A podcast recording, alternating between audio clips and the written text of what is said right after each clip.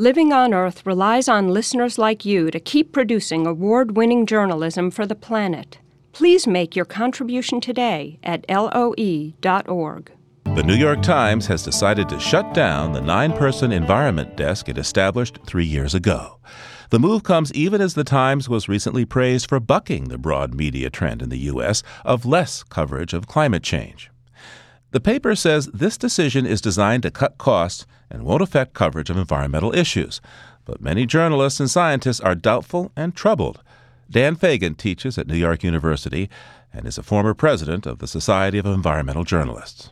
This is a sad and, and by now relatively old story in, in journalism, and that is that newsroom managers are trying to make do with lower revenues and smaller staffs. And I do think the Times is making a mistake by dismantling it, but the, the reasons are pretty obvious, and that is that it's a, it's a cost cutting move. Now, the Times has said that it uh, can cover the environment just as effectively without a dedicated environmental desk. How well do you think that'll actually work? Well, I think it will be very difficult. I mean, I certainly don't think the Times is going to stop covering the environment. That would be ridiculous. Environmental issues are way too important, and the Times has many smart reporters and editors who recognize that. And I especially think that the Times will continue to do its big page one projects that are very important and help to set the policy agenda. And they tend to get a lot of attention. I'm much more worried about the daily coverage, uh, the less showy stuff, the green blog. We don't know what its future is, but that blog is important. And I'm worried about just, you know, the daily beat coverage that goes deeper into the newspaper. It's really hard to get those stories done unless you have a designated editor and, and a designated staff to really push for those stories. Talk about what it means to not have a designated editor shepherding those stories through the uh, editorial process at the Times. Uh, if you don't have an editor or a designated staff, well, then you're, you know, people who are, say, pitching environmental stories to the Times or tipsters or whoever is trying to convince the Times to do those stories. There's not really a go-to person, or it's just not as clear how you capture the attention of individual reporters and then how those stories get the kind of attention within the organization that they deserve. How much do you think the material that environmental reporting uh, covers and uh, the reaction of industry to that material affects the decision of the Times and the overall decline that you're talking about on the coverage of environmental news. I'm thinking of the uh, strident campaign from industry about climate and also the sometimes combative nature of the chemical industry about toxic exposure. I don't think that's a factor with the New York Times, and, and the reason is the New York Times has the clout they have the resources, they have the legal backing, they have the firepower to engage in those conflicts if or when they need to, to resist that pressure. I do think that it's a, a sadly important factor for smaller media outlets.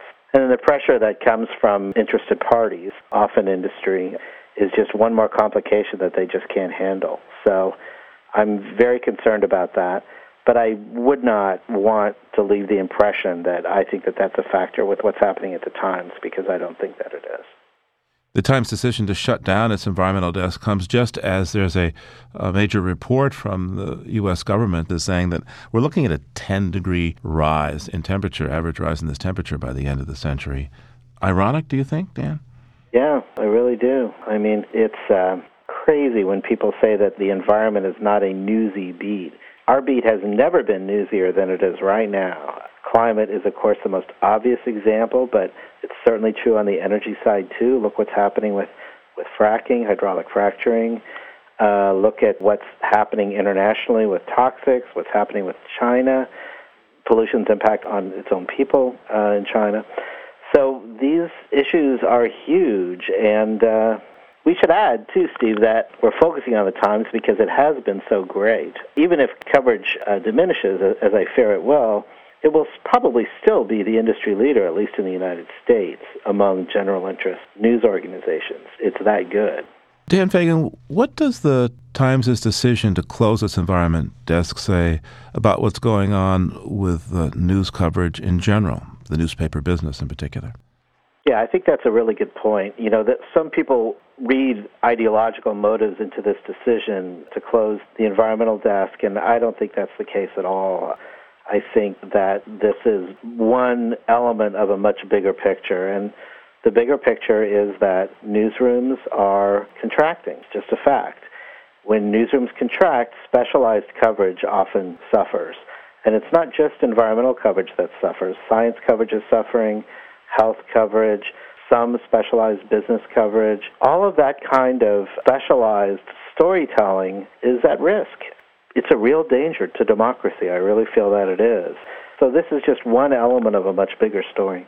Dan Fagin is Director of Science, Health, and Environmental Reporting at New York University and a former reporter for Newsday. Thank you so much, Dan. Good to be with you, Steve. We called the New York Times executive editor Jill Abramson for comment.